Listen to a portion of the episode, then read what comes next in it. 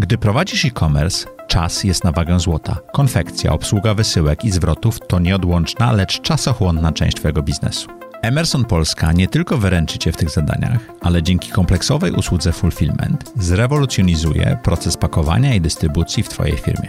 Nigdy więcej nie martw się o opakowania, wypełnienia, etykiety, magazynowanie czy dystrybucję. Rozwijaj swój biznes z Emerson Polska. Cześć, witajcie w audycji Projektuj swoje życie. Dzisiaj rozmowa z Szymonem Janiakiem. Niesamowita historia bardzo ciekawej osoby, która wyszła z małego miasteczka, pakowała wieczorami lody z jednego pudełka do drugiego, żeby zarobić trochę pieniędzy i krok po kroku, poprzez studia informatyczne, PR, marketing i tak dalej, Szymon doszedł do tego, że jest współzarządzającym jednego z funduszy VC, które działają na polskim rynku. Mamy jedną inwestycję razem, e, o której troszeczkę rozmawialiśmy, więc tak się poznaliśmy bardzo dużo wytrwałości w dążeniu do celu, który się zmieniał przez życie Szymona. Zapraszam Was na tę rozmowę. Zaprojektuj swoje życie. Zapraszam Was do mojej autorskiej audycji Zaprojektuj swoje życie. Przedstawiam osoby, które podjęły nietuzinkowe wyzwania życiowe i biznesowe. Rozmawiamy o tym, co nas napędza i dokąd zmierzamy. Historie opowiadane przez moich gości zainspirują Was do świadomego i odważnego projektowania swojego życia.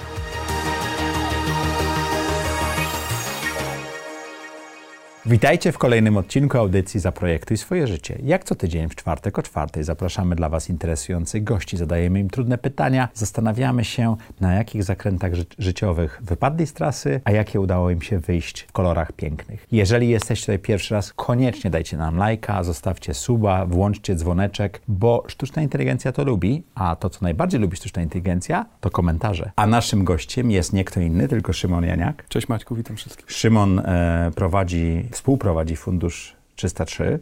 Zgadza się. I napisał książkę i dostałem dedykację. Nie wiem, czy ona jest fajna, czy złośliwa, to potem wam pokażę, ale bardzo ci dziękuję. Książka Startup i Venture Capital. Ja jeszcze nie napisałem swojej książki, więc potem w ofie pogadamy, jak ty to zrobiłeś, że znalazłeś na to czas. Szymonie, dziękuję, że zgodziłeś się przyjść. Robimy taki, pokazujemy ekosystem polskich funduszy VC i rozmawiamy z osobami, które w nich pracują i, i mają realny wpływ na to, jak, jakie startupy w Polsce powstają. Jak się z tym czujesz, że masz realny wpływ na startupy w Polsce? Szczerze bardzo dobrze, e, dlatego że robiąc to, co robię, staram się w jakiś sposób dołożyć tą swoją cegiełkę do tego całego ekosystemu, bo ja już nim jestem od długiego czasu. Efekt tego wszystkiego jest taki, że ja nie widzę jakichś fundamentalnych zmian w tym, jak fundusze w Polsce są prowadzone. Nie chodzi mi tutaj absolutnie o to, ile mają kapitału, bo tego mamy coraz więcej, ile robią inwestycji, jakie inwestycje robią. To wszystko idzie w dobrą stronę i to jest super. Natomiast y, to, czego mi brakuje, to jest z jednej z pewna dywersyfikacja działalności VC, to znaczy w ogóle mhm. jak fundusze podchodzą do startupów. Brakuje mi takiego podejścia, które będzie trochę czymś innym niż kolejny człowiek po bankowości inwestycyjnej, kolejny człowiek po konsultingu, który jest genialny w Excelu, a w momencie, kiedy dochodzi do pracy w boju, zaczyna się e, szybko gubić. I brakuje mi strasznie szczerości w tej branży, tego wzajemnego czarowania się, gdzie to każdy startup opowiada, że będzie jedna Ale szczerość się nie opłaca. Szczerość się nie opłaca, ale można robić biznes szczerze ja staram się tak to robić. To znaczy wolę być czasem źle odebrany w tym kontekście, żeby jednak powiedzieć e, to, co myślę i pokazać, jak jest naprawdę, niż e, faktycznie cały czas czarować, tak? Bo tutaj też mógłbym u ciebie usiąść, zacząć opowiadać o tym, jak to polujemy na jednorożce, jakim jesteśmy fantastycznym funduszem. Ja nie chcę się sprzedawać, ja nie chcę być w ten sposób e, odbierany. No dobra, to o funduszach pogadamy jeszcze, bo zrobiłeś dobry wstęp do tego, ale to będzie w drugiej części rozmowy, a w pierwszej części rozmowy chciałbym poznać ciebie. Pozwolisz? Jasne. Jak do tej pory wyglądało projektowanie twojego życia? Umieram. Umieram codziennie. Moje życie jest... Jeszcze takiej odpowiedzi na to pytanie nie mieliśmy w audycji. Okej. Okay. Moje życie jest coraz krótsze i chciałbym w taki sposób przez nie przechodzić, że niezależnie od momentu, w którym ono się skończy, chcę być z tego życia zadowolony. Chcę móc, nie wiem, czy mi pozwoli moje ciało, żeby to na koniec się uśmiechnąć, ale przynajmniej być wdzięcznym za to, co dostałem. I to jest taka dewiza czy maksyma, którym, której się trzymam odkąd pamiętam. To znaczy, nie jestem typem człowieka, który mógłby na przykład, nie wiem, przez 10 lat robić jakąś czynność, która byłaby dla mnie okropna, taka, której mm, nie mógłbym w jakiś sposób przyswoić, tak żeby znaleźć w niej e, radość czy wartość, po to, żeby osiągnąć jakiś kolejny cel. Dla mnie... Czyli żyjesz dziś. Żyję dziś, ale nie, nie chcę tutaj, wiesz, wchodzić w jakieś takie ontologiczne dyskusje czy, czy komunały typu Carpe Diem. Raczej chodzi mi o to, żeby starać się szukać wartości w tych małych rzeczach, dostrzegać jakby to wszystko, co jest po drodze, bo na koniec to ta droga jest najważniejsza, bo ten sukces już tak wcale fajnie nie smakuje, jak się wielu wydaje. A niezależnie od tego, czy on jest na jakimś mniejszym, czy na większym polu, bo zawsze, kiedy dojdziemy do tego celu, który sobie wyznaczymy, to zaczynamy szukać kolejnego i kolejnego. Jeżeli ta droga nie cieszy, to mamy takie życie, które jest poszatkowane i w pewien sposób złożone z pewnych punktów. Natomiast y, ja podchodzę do tego w taki sposób, żeby jednak robić rzeczy, które cieszą, które mi dają y, fan, ale w których też widzę wartość, tak? No bo oczywiście nie wszystko, co w życiu robimy jest przyjemne, ale wszystko, co w życiu robimy powinno mieć dla, was, dla nas jakąś wartość, więc dla mnie piekielnie ważne jest to, żeby być po prostu w zgodzie ze sobą i zgodnie ze swoimi imperatywami, którymi się kieruję. A czy pamiętasz, jak zarobiłeś swoje pierwsze pieniądze? Jasne. Mm, ja co do zasady zawsze byłem zainteresowany technologiami. Ja od y, właściwie małego chłopaka wiedziałem, że ja się będę tymi technologiami zajmował. Jak tylko, małego? Y, wiesz co, jak miałem już kilka lat, to w, byłem fanatykiem gier komputerowych. Zresztą mhm. do dzisiaj, e, do dzisiaj to bardzo lubię. Co grasz? Obecnie w jakieś y, raczej proste, e, proste gry na konsoli głównie, po to, żeby, żeby trochę odpocząć jakby od, od wszystkiego, od, od bodźców. Natomiast miałem taki epizod, że w liceum, kiedy byłem najbardziej skupiony na tym takim stricte hedonistycznym podejściu, byłem na trzecim miejscu w Europie w Warcrafta. Więc to było Szacun. moje osiągnięcie. Co prawda przez bardzo krótki, yy, krótki czas, bo mnie szybko z tego ladera zepchnęli, ale yy, wtedy już też zacząłem zarabiać na tym yy, pieniądze. Na I to były pierwsze zarobione pieniądze? Nie, do tego, do tego zaraz, Dobra, do tego zaraz wróćmy. Wrócę. Tak, więc zastanawiałem się od, od małego, co chcę robić i zawsze wiedziałem, że to będą technologie, tylko jak zobaczysz moją historię, to zobaczysz, że ja do tych technologii próbowałem podchodzić od bardzo wielu sposobów, to znaczy mhm. od bardzo wielu sposobów. Znaczy jak kręciłem takie kółko wokół technologii, szukając tego, co byłoby dla mnie interesujące. I pierwsze pieniądze, jakie w życiu zarabiałem, były na naprawie e, komputerów, mhm. dlatego że ja dosyć wcześnie e, dostałem e, komputer, chyba na komunie, jeśli dobrze pamiętam. I to, co mnie na samym początku zainteresowało, to jak on jest zbudowany. Więc pamiętam do dzisiaj ten dzień, jak dostałem, wiesz, komputer wtedy to było, wiesz, to było wow, prawda, bo to były czasy komunistyczne jednak, jakby nie patrzeć. I pamiętam minę rodziców, jak... Jak wziąłeś o budowę, tak? Do, nawet nie, ja go rozłożyłem na części pierwsze. Akurat y, już nawet do samego końca, to znaczy nawet wyciągnąłem, wiesz, procesor, procesor razem mhm. z pastą z tej y, płyty głównej i rozłożyłem to. Rodzice jako osoby nietechniczne dostali praktycznie apopleksji, więc nie było to dla nich najlepsze wydarzenie, które mogło się zdarzyć w tym dniu, ale mnie to strasznie zaciekawiło, że to można rozkładać i składać, tak? W momencie, kiedy pewne rzeczy się zamieni, to on działa szybciej lub e, wolniej, że jest tu jakaś możliwość modyfikacji, więc zacząłem się tymi komputerami mm, bawić e, coraz więcej i e, na pewnym etapie, na początku znajomi prosili mnie o to, czy mógłbym im po prostu naprawić coś tako, więc zrobiłem to. A to, bardziej hardware, czy bardziej software, czy jedno i drugie? Jedno i drugie, jedno okay. i drugie. Ja oczywiście nigdy nie byłem Linuxowcem, nigdy nie wchodziłem w meandry tego wszystkiego, to były raczej czasy, kiedy trzeba było postawić od nowa Windowsa, mhm. bo się cały czas zacinał, znaleźć jakieś sterowniki, jeszcze wiesz, za, za czasów tych wczesnych Windowsów to nie było tak proste jak dzisiaj. Ej, nie było tak, że mogłeś w internecie ich poszukać. Dokładnie, nie? dokładnie. Miałeś dyskietkę albo nie. Dokładnie, więc to, to trzeba było zdobyć, więc na tym zarabiałem e, pierwsze pieniądze. Natomiast ja co do zasady miałem bardzo dużo różnych dziwnych prac e,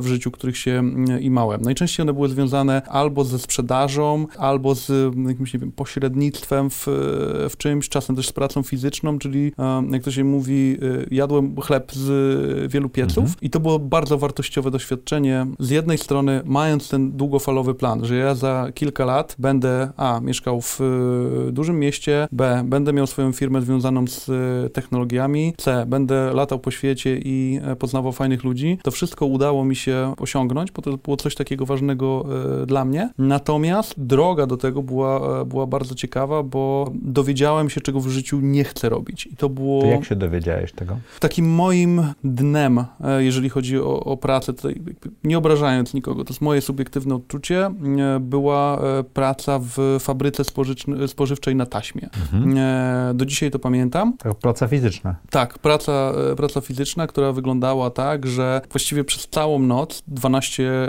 godzin, zdejmowałem pudełko z taśmy i wkładałem to pudełko do większego pudełka. Więc było to czynność idiotyczna.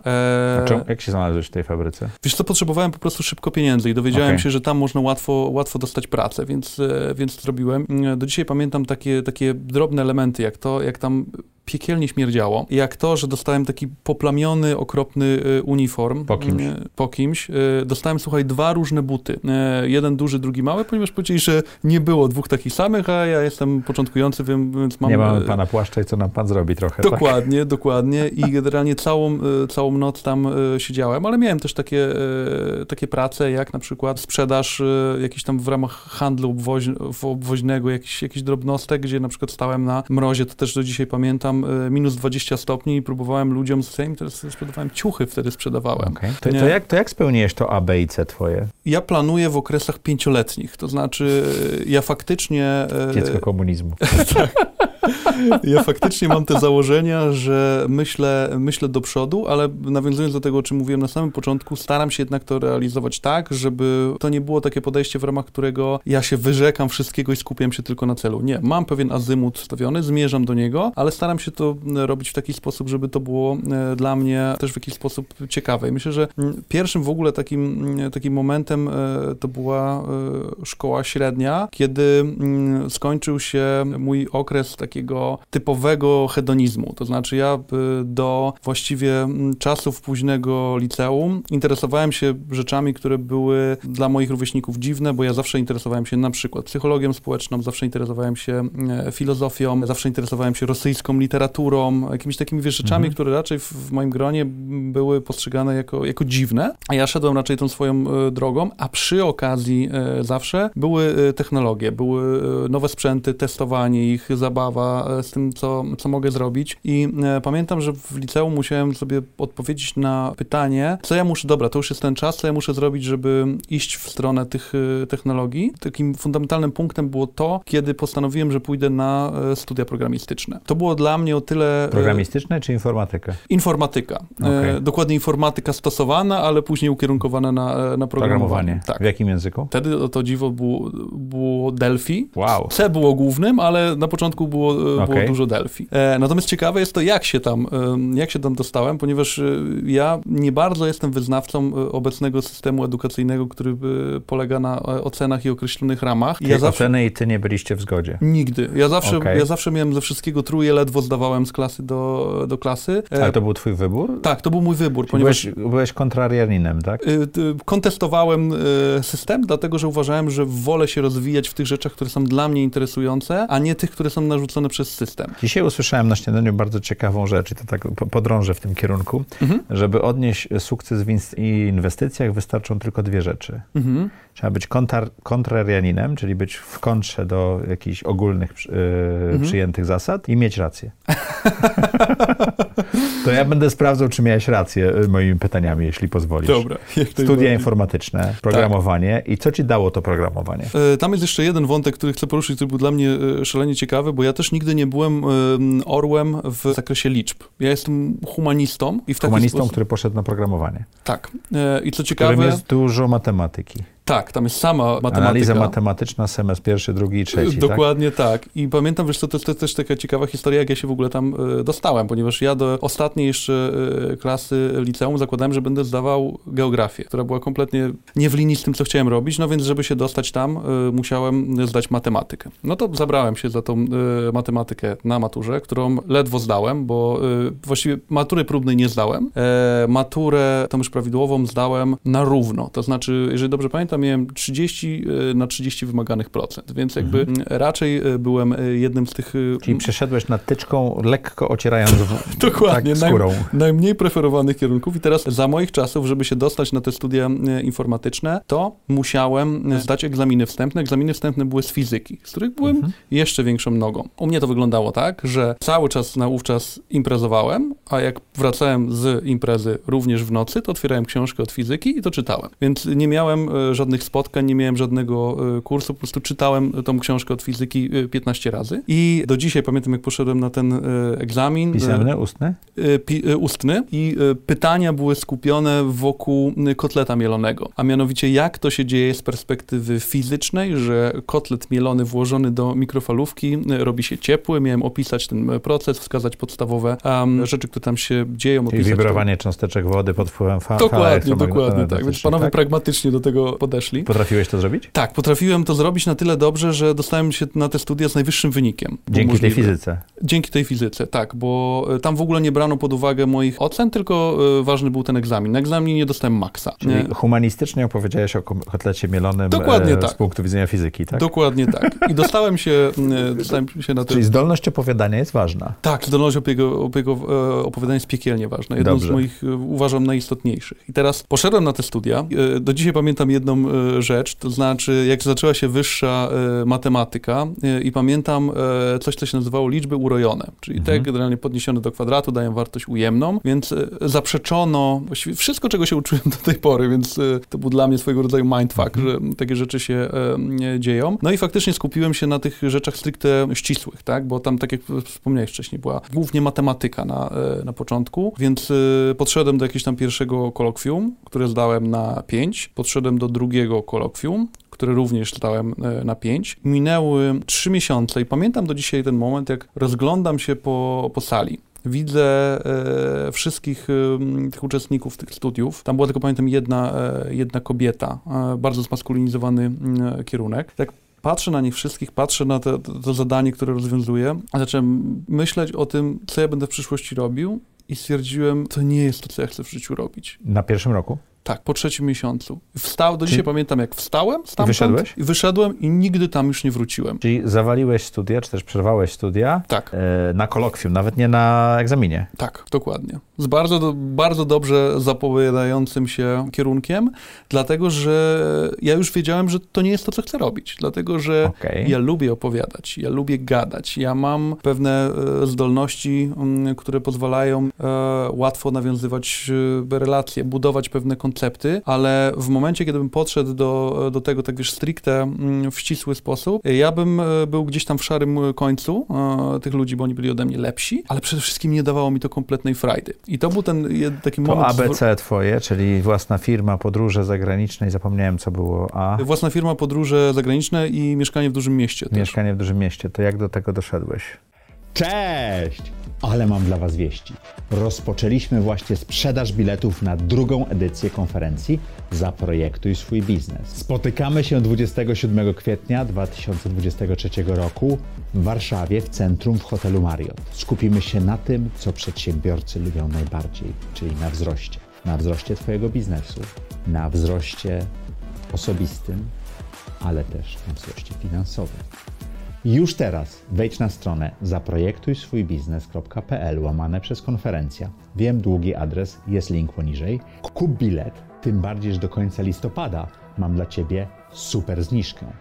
Warto uczyć się od najlepszych. Dlatego i tym razem na konferencyjnej scenie nie zabraknie wybitnych praktyków i ekspertów.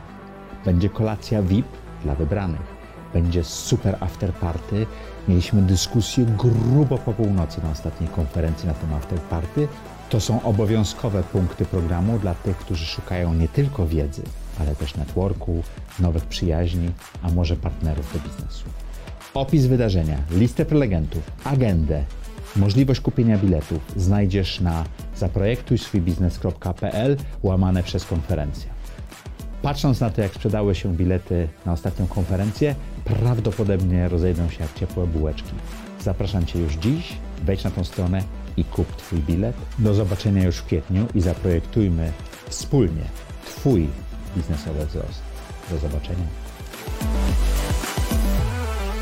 To był ten punkt zwrotny w moim życiu, bo musiałem wymyślić, y, co dalej. Byłem generalnie za biedny na to, żeby sobie, wiesz, pójść na jakąś, y, na jakąś renomowaną y, uczelnię, nie, zagraniczną czy, czy gdziekolwiek indziej, ale z, drugiej strony miałem też tego pecha, że jak się zakończył ten rok, to już brano pod uwagę wyniki, Wyniki matury, matury. a nie em, egzamin. No i generalnie z moimi wynikami matur to ja, było niewiele miejsc, gdzie ja mogłem się dostać, ale przede wszystkim nie, nie miałem na to pieniędzy. Więc najpierw musiałem musiałem zastanowić się, co ja mogę zrobić z tym rokiem, żeby odłożyć trochę pieniędzy, żeby pójść na jakiekolwiek studia. Więc e, podjąłem e, bardzo technologiczną decyzję, że będę sprzedawał pomidory e, Mhm. hurtowo. Więc jeździłem przez... I to był własny biznes. nie, to była praca, praca, praca u kogoś, więc jeździłem praktycznie codziennie 120 km, ładując całą ciężarówkę pomidorów, jeżdżąc na giełdę wrocławską Piast, tam rozładowując te pomidory i myśląc co dalej. Swoją drogą ta praca miała jedną, jedną zaletę, ona była w nocy, więc ja mogłem cały czas czytać książki, więc to był ogromny plus, bo tam było raczej tak, że tam przyszło tych, nie wiem, kontrahentów 10 w ciągu całej nocy, a resztę tak naprawdę to można było wykorzystać, tak? I większość ludzi tam siedziała, trawiła czas, e, trwoniła czas, a ja stwierdziłem, że wiesz, będę czytał, się rozwijał. I od tego całego czytania bardzo różnych e, rzeczy doszedłem do tego, że okej, skoro ja się tak dobrze czuję w tych humanistycznych aspektach, to może ja będę pisał o tych technologiach. I wpadłem na błyskotliwy pomysł, że pójdę na studia humanistyczne, a dokładnie na e, dziennikarstwo. Znalazłem e, uczelnię prywatną w Poznaniu, e, na której można było się dostać z takimi wynikami, jakim się, jakim się dostałem, bo co do zasady to jeszcze był ten etap, gdzie tam nie było takiego strasznego nadmiaru, tam nie było czegoś takiego, że było wiesz, kilkanaście osób na, na jedno miejsce, tylko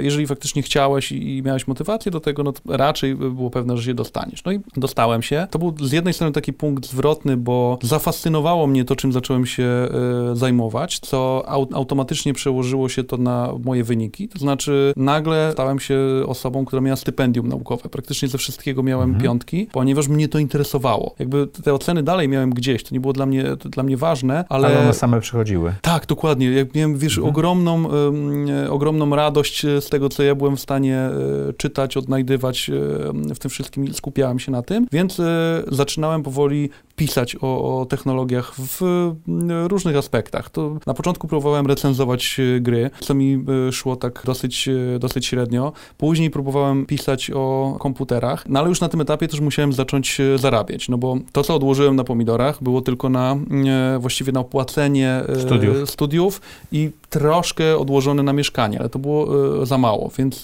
na pierwszym roku, roku studiów w Poznaniu studiowałem dziennie, przeszkoliłem się i dostałem pracę jako sushi master, więc kroiłem rolki i e, znalazłem dwie niezależne gazety, do których zacząłem e, pisać na wierszówkę. Dla tych, którzy nie wiedzą, co to jest wierszówka, to tyle, ile napisze się znaków i to się ukaże, tyle się e, dostaje pieniędzy. Więc zarabiałem, delikatnie mówiąc, bardzo marnie, no ale musiałem generalnie iść do przodu, więc z jednej strony robiłem różnego rodzaju praktyki, szukałem sobie jakichś zajęć, projektów, no a z drugiej strony ciągnąłem cztery takie fundamentalne rzeczy naraz, co było mm, dosyć trudne i, i wycieńczające, ale e, miało swoje plusy, bo już wtedy zacząłem poznawać ludzi, dowiadywałem się o kolejnych rzeczach, które nie chcę w życiu robić, więc to była ogromna e, wartość e, dla mnie. Natomiast uderzyła mnie też z czasem taka dosyć niska rzecz, że jak sobie zobaczyłem po półtorej roku, jako już dziennikarz, bo na, na pewnym etapie pisałem dla trzech mediów lokalnych, ile ja zarabiam, ile to moż- był ten czas przemiany z papieru na internet Tak, też, dokładnie, tak? dokładnie. Gdzie pensje dziennikarzy zaczęły spadać na łeb Dokładnie. na szyję. Więc I, I też znaczenie społeczne tej roli się zmieniło Dokładnie, więc ja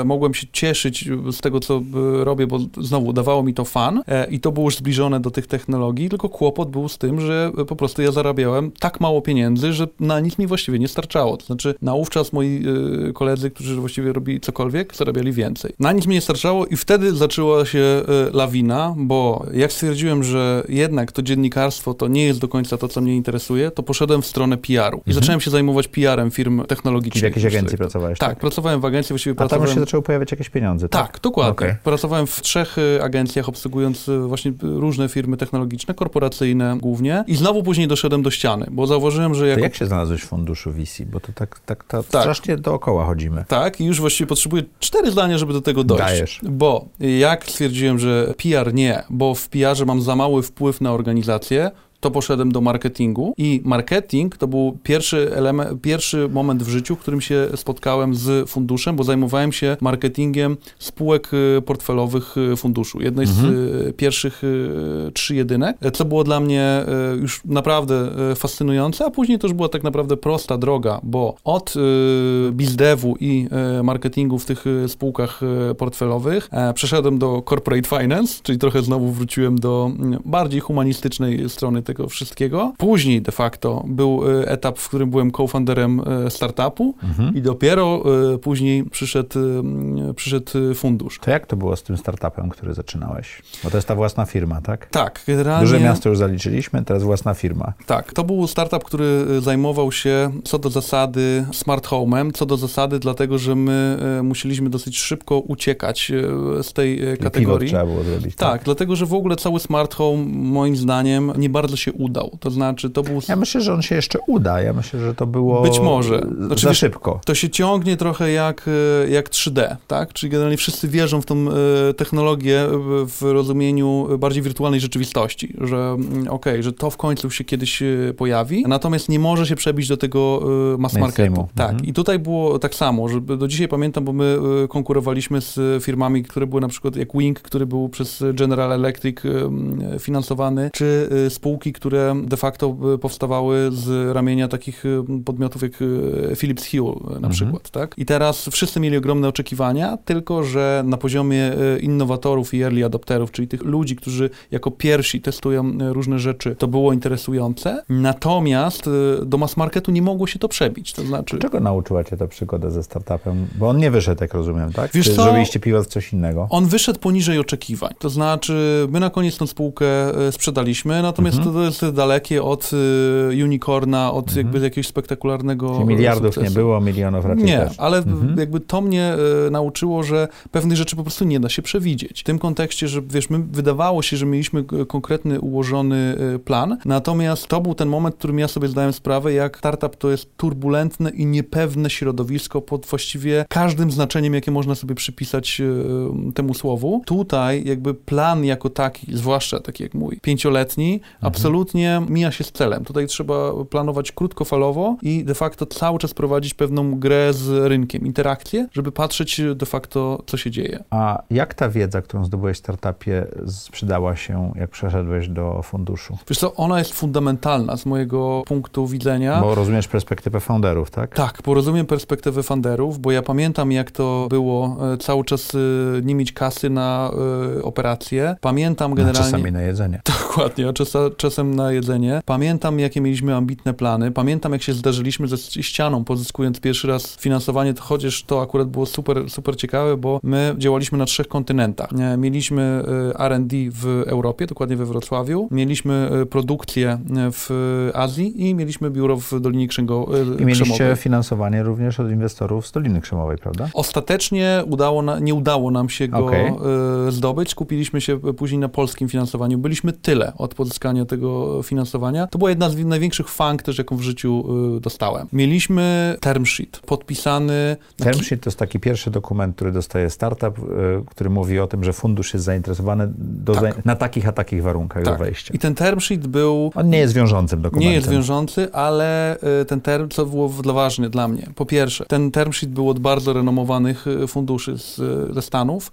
Po drugie, ten term sheet był na kilka milionów y, dolarów przy naprawdę sporej y, waluacji, co jak na tamte, y, tamte czasy, gdzie to, były, to było finansowanie, które było generalnie no, trudniej y, dostępne, to było coś niesamowitego. W ogóle wiesz, to, że Polakom, bo, bo tam co-founderów było kilku w tej, w tej spółce, udało się e, de facto przekonać takich inwestorów, to było, e, to było wow. To tak. na czym polegała ta fanga? Fanga polegała na tym, że właściwie w przededniu podpisania umowy inwestycyjnej, bo my już przeszliśmy, to było też dla mnie Due, ciekawe. due diligence to jest moment, kiedy fundusz sprawdza, co się dzieje w spółce tak naprawdę. Tak. Nie tak, jak było na prezentacji. I to było takie filmowe due, gdzie generalnie armia prawników przyjechała Okej. do nas do biura, wszystkich e, weryfikowała, sprawdzała, analizowała właściwie wszystko, co tam się wydarzyło. Wszystko wyszło ok. Na ostatnim właściwie, na ostatniej prostej e, zaczęły się pojawiać bardzo pejoratywne informacje z właśnie rynku smart home'owego, że jednak te wszystkie wielkie... e, Z całego rynku. Tak, że Czyli w- wasz timing był trochę przesunięty. Gdybyście zrobili to trzy miesiące prę- prędzej, to pewno by doszło Tak. do transakcji. Był tak? najgorszy. Był najgorszy, dlatego że okazało się, że te spółki nie performują. Właściwie z dnia na dzień e, wychodziły różnego rodzaju komunikaty pokazujące, że albo to jeszcze nie są te technologie, mówię znowu o ogóle rynku, albo to jest za trudne. No i dostaliśmy e, telefon e, od e, założyciela funduszu, który powiedział, guys, wiecie, to wszystko jest super, to jest bardzo interesujące, ale żebyśmy w was zainwestowali, musicie jeszcze dodatkowo A, B, C, D, E. narzucili na nas takie warunki, które były po prostu nieakceptowalne. Jakby nikt, kto działał w inwestycjach, by ich nie przyjął. To specjalnie to zrobili, żebyście odeszli od stołu? Myślę, że tak. Z perspektywy mhm. czasu y, myślę, że tak. Nagle, wiesz, z czegoś, co wydawało się, że mamy już ułożone, gdzie myślimy do przodu, y, gdzie zatrudnić kolejnych y, ludzi, jakie agencje pozatrudniać, jak zwiększyć produkcję. się z gąską, tak? Tak. Ktoś po prostu przyszedł i zgasił światło. Jak się wtedy czułeś, jak to światło zgasło? No bo jak rozumiem, nie bardzo dało się firmę prowadzić dalej, tak? To był moment, w którym właściwie byłem tyle od załamania y, nerwowego. No przecież to była największa fanga w życiu. Tak. tak. Ja nie wiedziałem, co ja mam dalej zrobić? To znaczy, wiesz, było mnóstwo y, ludzi, którzy oczekiwali y, wynagrodzeń, którzy już mieli zakomunikowane, że de facto w, w pewien sposób tego gapa, który nam się zrobił przy finansowaniu, um, w jakiś sposób zrekompensujemy ESOP-em, czyli generalnie dodatkowymi udziałami dla, nimi, dla nich, że jakby to wszystko, to wszystko zaraz się ułoży, tylko że się nie, nie ułożyło. I się to nie udało. Nam jeszcze przez pewien czas udało się e, funkcjonować do tego stopnia, że zrobiliśmy kompletnego switcha i z produkcji własnych urządzeń urządzeń, które, wiesz, to też nie było tak, że to był early stage, bo te e, urządzenia były dystrybuowane w iSpocie, to było dostępne w salonach Orange'a,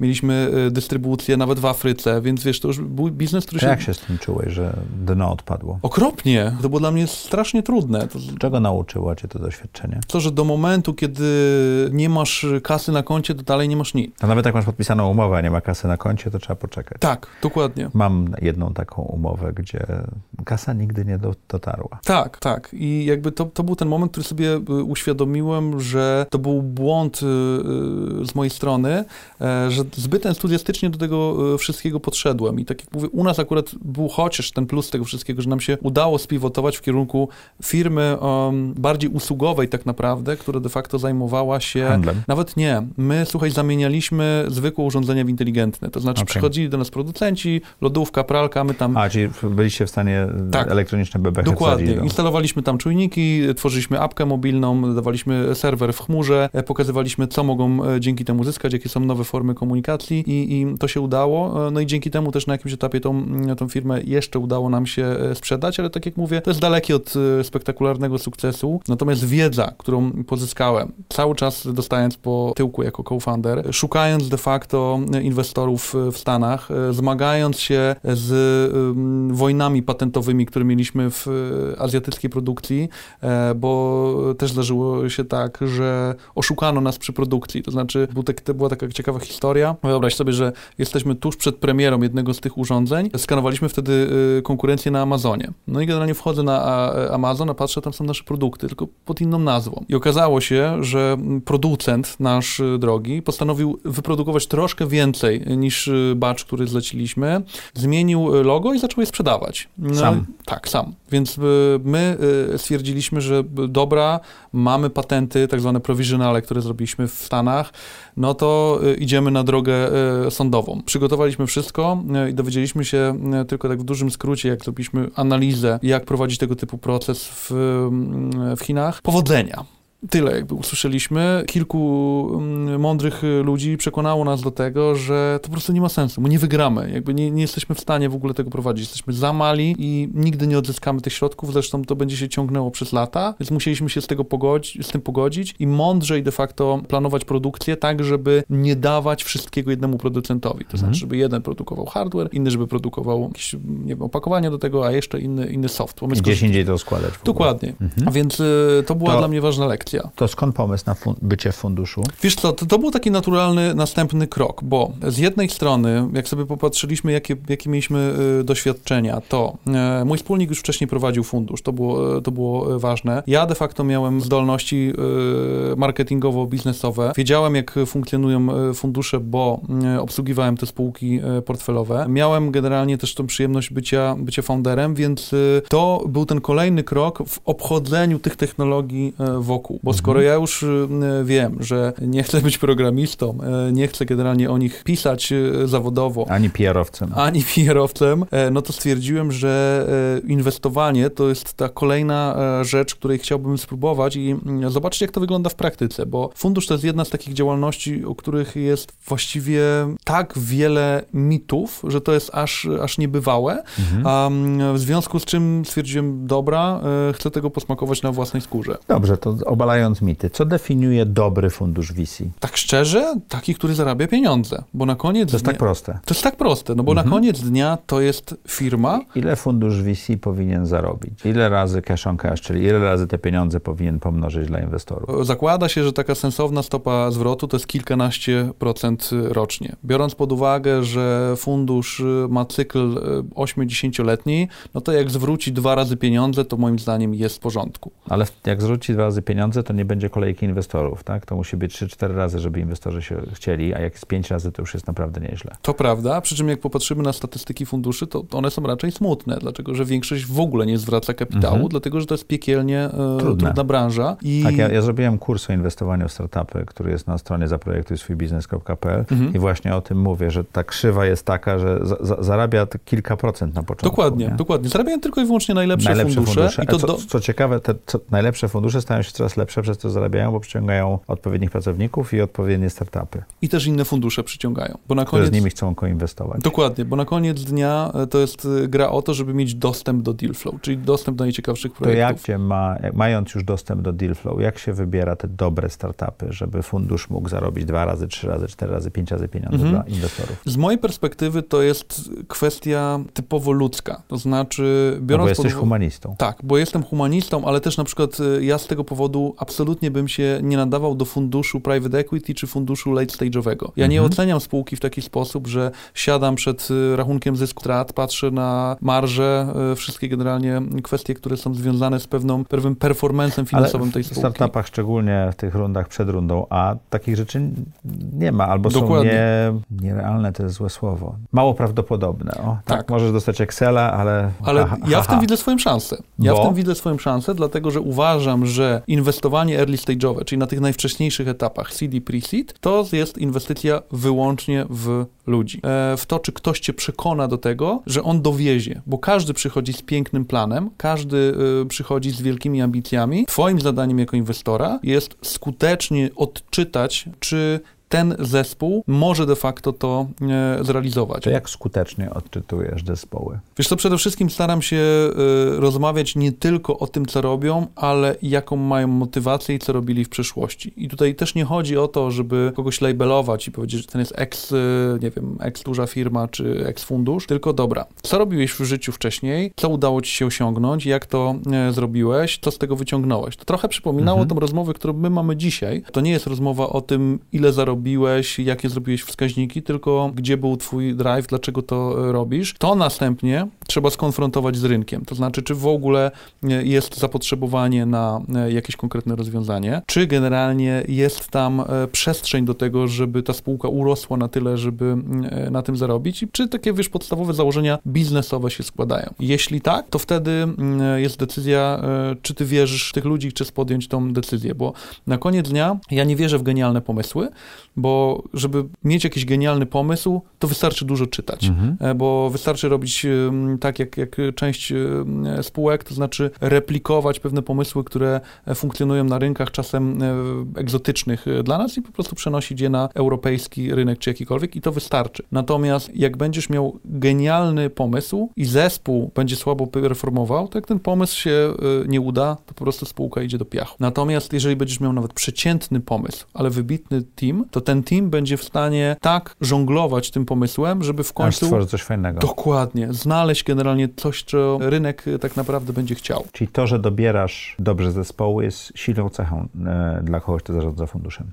Tak. Dokładnie, dokładnie. Zwłaszcza, zwłaszcza na tym etapie, bo tak szczerze, e, gdybym ja trafił e, do takiego funduszu, gdzie e, muszę operować cyframi, ja bym się tam nie odnalazł, a gdyby to było u kogoś, to by mnie wyrzucili po trzech miesiącach. To jest po prostu nie dla mnie. To w ile spółek już zainwestowałeś? 32. Wow, to prawie tyle co ja. E, ja mam 34 na koncie, z tego co ostatnio liczyłem, no ale to dłuższy czas. Mamy jedną spółkę razem, e, Tak. to jest Inksearch. Mat, e, Mateusz Łagowski był w Młodych Wilkach tutaj w audycji, jakbyście chcieli zobaczyć tą rozmowę. Ja już długo byłem w spółce, bo chyba rok czy dwa, Mhm. zanim wyście przyszli. To co spowodowało, że zdecydowałeś się na tą właśnie inwestycję? Mateusz. Mateusz jest fenomenalnym founderem. W kontekście tego, w jaki sposób myśli, jak szuka pewnych rozwiązań, w jaki e, sposób chce dotrzeć do mm, ściśle określonego celu. I to mnie absolutnie e, przekonało. Plus, prawda jest taka, że ty też włożyłeś dużo pracy w to, żeby Mata przygotować do e, etapu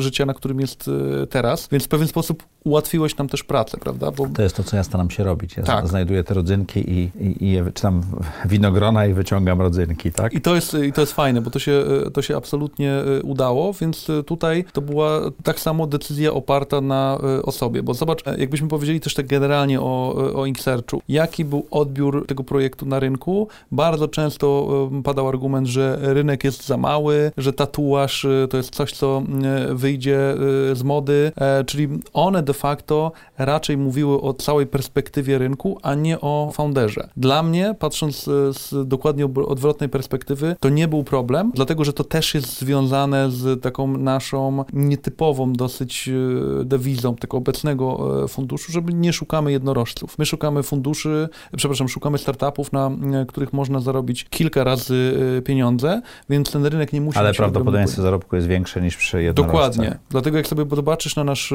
portfel, E, to tam raczej e, nie znajdziesz spółek, które będą e, warte miliardy. Znajdziesz spółki, które bardzo szybko ruszyły na rynek, bardzo szybko zaczęły zarabiać pieniądze i gro z nich już jest rentowne. Więc to, czy one będą pozyskiwały inwestora, czy nie, to jest ich de facto wybór, a nie pewna droga, którą muszą się trzymać, bo jak nie, to zbankrutują. Mateusz właśnie jak nagrywamy to, to zbiera rundę we Włoszech i przenosi biznes do Włoch, co jest fajne, bo to jest olbrzymi rynek tatuażu, także trzymamy kciuki. To prawda, tak. Jaki jest największy mit dotyczący funduszy VC, z którym się spotkałeś? Bo powiedziałeś, że chcesz demystyfikować. To mhm. największy to? Że fundusze zrobią za ciebie biznes. Albo pomogą ci w rozwoju biznesu, prawda? To jest podobne. Pomogą znacząco, bo fundusze pomagają, ale nie tak, jak się founderom wydaje. To jak pomagają fundusze tak naprawdę? Wiesz co, mogę odpowiedzieć odwrotnie, jak nie pomagają? Dajesz. Fundusze są często y, postrzegane jako sanitariusze z karetki. To znaczy startup dostaje zawału, najczęściej cashflowowego, dzwoni generalnie po inwestora, inwestor go reanimuje, daje mu pieniądze i dzięki temu on może nagle lepiej żyć. Tak nie robią fundusze VC. Dokładnie. Okay. A takie niestety często jest e, postrzeganie. Fundusze VC de facto są w stanie inwestować w spółki, które rozwinęłyby się również bez nich. To znaczy my szukamy takich y, inwestycji, które rozwijają się szybko, a dzięki pieniądzom od nas rozwiną się jeszcze szybciej. Czyli tak naprawdę inwestycje są brane do spółki, dlatego że spółka miała szansę szybciej się rozwijać. Dokładnie. I to jest fundament, którego bardzo wiele ludzi nie rozumie i mówię to przez pryzmat tysięcy y, pomysłów, które było po prostu na mojej skrzynce, które jest de facto cmentarzyskiem startupów. Hmm. I najczęściej to są osoby, które liczą na to, że my de facto zrobimy coś za nich. To znaczy, kiedyś miałem taką głupią, mogę już z perspektywy czasu powiedzieć, tezę inwestycyjną, że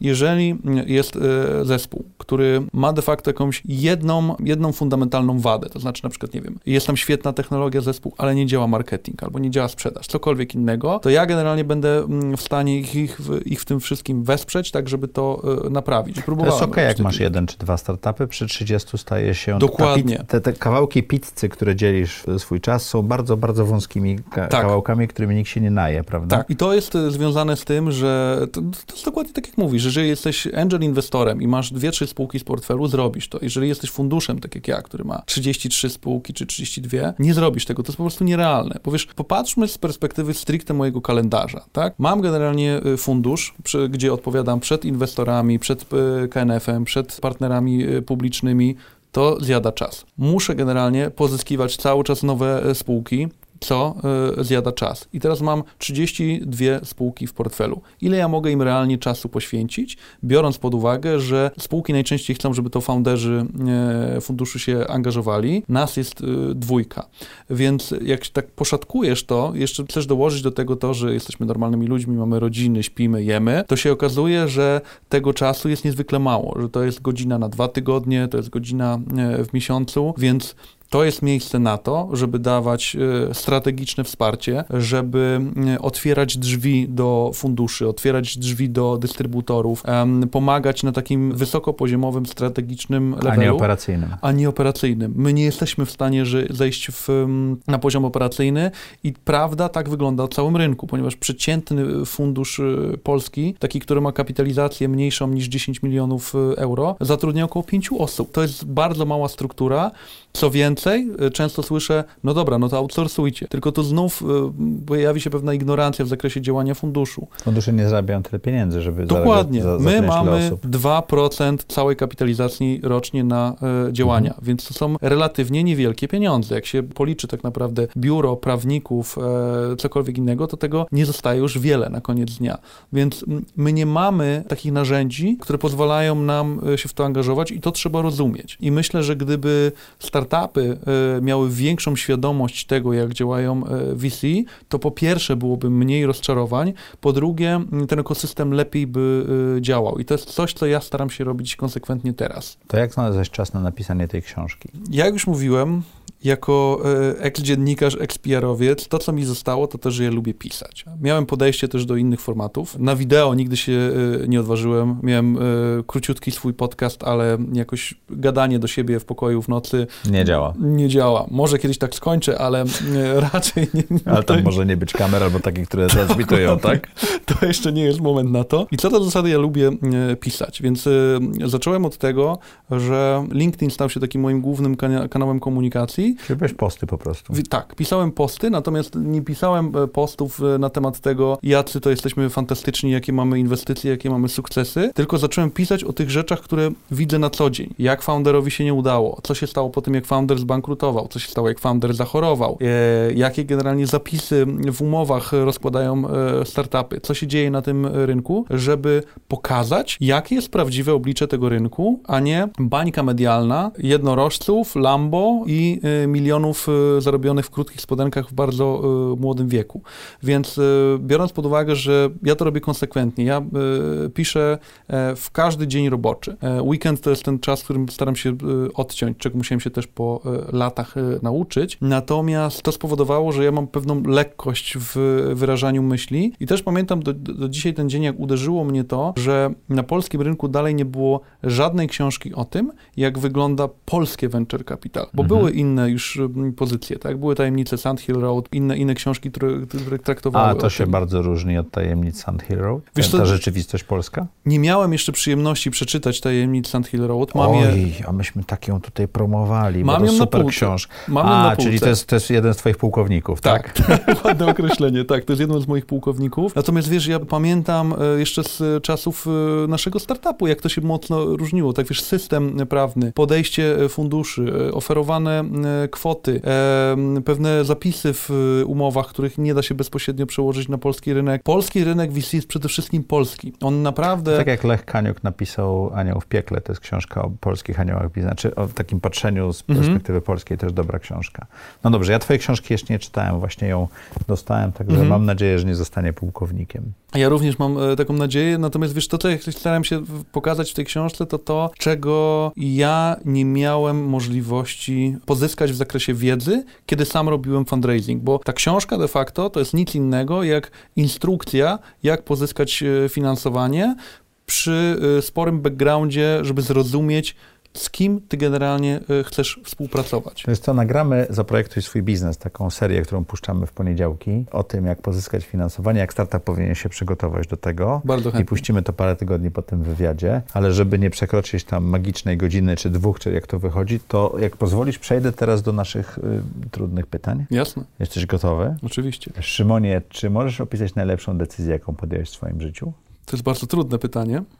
Bardzo lubimy zadawać bardzo trudne pytania. Nigdy, szczerze, nigdy nie prowadziłem takiej, y, takiej hierarchii, ale myślę, że... A pierwsza, która ci przyszła do głowy zazwyczaj będzie tą. Wiesz to, to, że wyjechałem z małego miasta. To, że wyjechałem z małego miasta, to mo może brzmieć trywialnie, ale dzięki temu, że ja wyjechałem z tego małego miasta, zacząłem poznawać ludzi, którzy mnie inspirowali, otaczać się, to też trochę komunał, ale naprawdę mądrzejszymi, bardziej doświadczonymi ludźmi, którzy pokazali mi trochę, trochę inny świat. I gdybym ja utkwił w tamtym, tam, tamtym kręgu, to pewnie, nie wiem, miałbym teraz y, agencję marketingową, zatrudniałbym y, cztery osoby i obsługiwałbym być może mm, marketingowo tą fabrykę od lodów, w której, w której pracowałem. Okay. E, natomiast e, nie byłbym w stanie zrobić czegoś dużego, bo tam nie było mm, jakby odpowiedniego mhm. otoczenia e, dla mnie. I teraz nie chodzi o to, żebym dyskredytował to, czy w małym mieście da się zrobić mm, duży biznes, bo, bo na pewno da się i są liczne przykłady tego, ale ja nie potrafiłem. Ja, potraf, ja potrzebowałem ludzi, którzy mnie inspirują, którzy dodali mi trochę pewności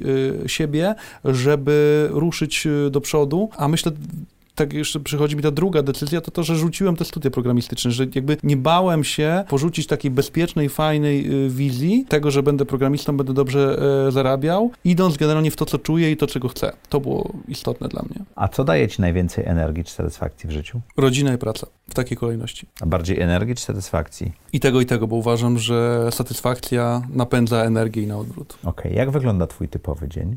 To jest też fajne pytanie, bo on się mocno zmienia. To znaczy na dzisiaj. A czy każdy jest inny, czy on ewoluuje? On ewoluuje. Okay. Na dziś y, wygląda to tak, że zaczynam od y, sprawdzenia, czy to, co napisałem późną nocą, ma jakiś sens, czy za bardzo nie popłynąłem. I zaczynam najczęściej dzień, dzień od y, zamieszczenia jakichś tam swoich późnonocnych y, refleksji. A czyli piszesz wieczorem, a publikujesz rano po Piszę w nocy. przejrzeniu tego, co napisałeś? Tak, tak, tak. Mu, mu, muszę zdać, muszę się przespać y, zawsze z wszystkim, co publikuję. To świeże spojrzenie czasem zupełnie zmienia to, co, chcę A zdarza ci się nie opublikować czegoś? Tak, bardzo często, okay. bardzo często. E, żona mi później mówi, że mnie konie za bardzo poniosły i że to się absolutnie nie daje do niczego, także to też jest taki mój, mój filtr. Później de facto e, zaczynam od pierwszych coli, które realizuję jeszcze najczęściej e, w domu. Mhm. Następnie są spotkania, spotkania, spotkania do jakiejś godziny 16. Od... A o której zaczynasz pracę? Wiesz to od y, 7.30 najczęściej. Okay. Czyli generalnie do jakiejś tam 17.00 y, kończę te spotkania. Następnie od 17.00 do 21.00 najczęściej jest family time. Mhm. E, skupianie, się, e, skupianie się e, na rodzinie. Od 21.00 to w zależności od dnia staram się to miksować. Są maile, dokumenty plus y, odpoczynek. Plus piszesz.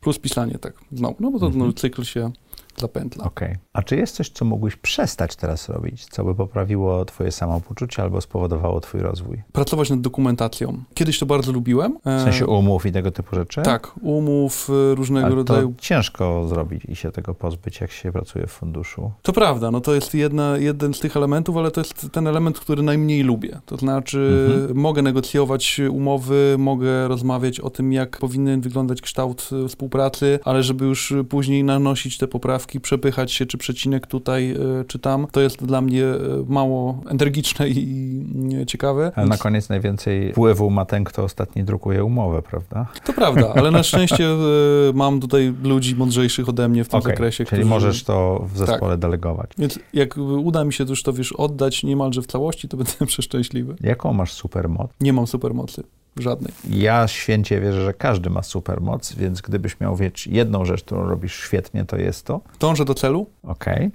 W tym kontekście, że jeżeli sobie coś zakładam, um, zwłaszcza tak długofalowo, to niezwykle rzadko mi się e, zdarza, że nie dojdę do tego. Oczywiście to, ten cel czasem ewoluuje, to się e, zmienia. Raczej zawsze znajduję w sobie na tyle determinacji, e, żeby to osiągnąć. A jak budujesz, mówiłeś troszeczkę o tym, jak budujesz swoje wewnętrzne kręgi, te, ci ludzie, którymi się otaczasz, którzy powodują w tobie zmianę, to? Jak ich dobieram, mhm szukam ludzi, to, to, znów będzie banalna odpowiedź, ale szukam ludzi, którzy mnie inspirują w różnych, w różnych obszarach, bo... Dlaczego banalna? Wiesz co, bo to jest truizm, znaczy to, to może powiedzieć każdy, bo to znaczy wszystko, wszystko i nic. A umiejętność polega na tym, żeby znajdować w ludziach te elementy, które cię inspirują, bo zainspirować e, może cię nie tylko, nie wiem, Elon Musk, ale zainspirować może cię twój pracownik, zainspirować może cię founder, zainspirować może cię, nie wiem, osoba, która, nie wiem, u której naprawiasz buty całe życie, życie, ponieważ ma jakiś niebywały e, kunszt, mhm. podejście rzemieślnicze. supermoc. Dokładnie, więc jakby, żeby szukać w ludziach tych um, fajnych stron. A trzy rzeczy, które chciałbyś robić za trzy lata, to? Chciałbym dalej funkcjonować w e, obrębie venture capital, bo wydaje mi się, że to w końcu jest e, ten kąt technologii, który mnie interesuje najbardziej, więc chciałbym e, w tym zostać. Chciałbym mieć jak najwięcej spotkań z nowymi ludźmi, żeby mhm. dowiadywać się nowych rzeczy i nawiązywać nowe, nowe relacje. Chciałbym mieć dużo e, czasu takiego, który mogę spędzać dla siebie i dla rodziny i odchodzić od powoli tego, tego schematu, że żeby osiągnąć e, coś, to zawsze trzeba mieć, nie wiem, 20 e, godzin pracy w ciągu dnia i tym podobne tytaniczne podejście.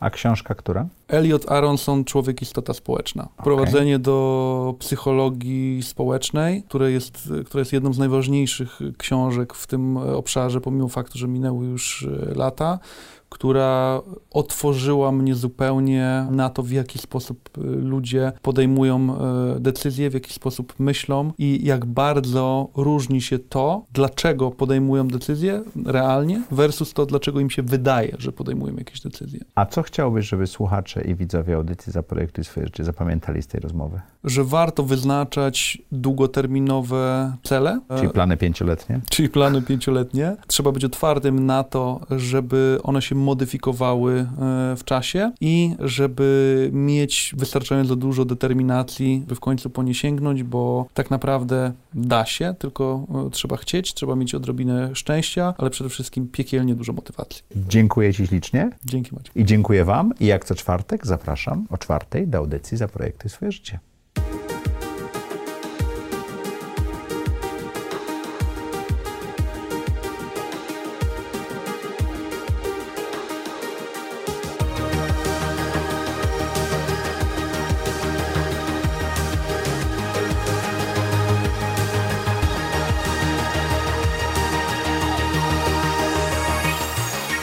Zaprojektuj swoje życie.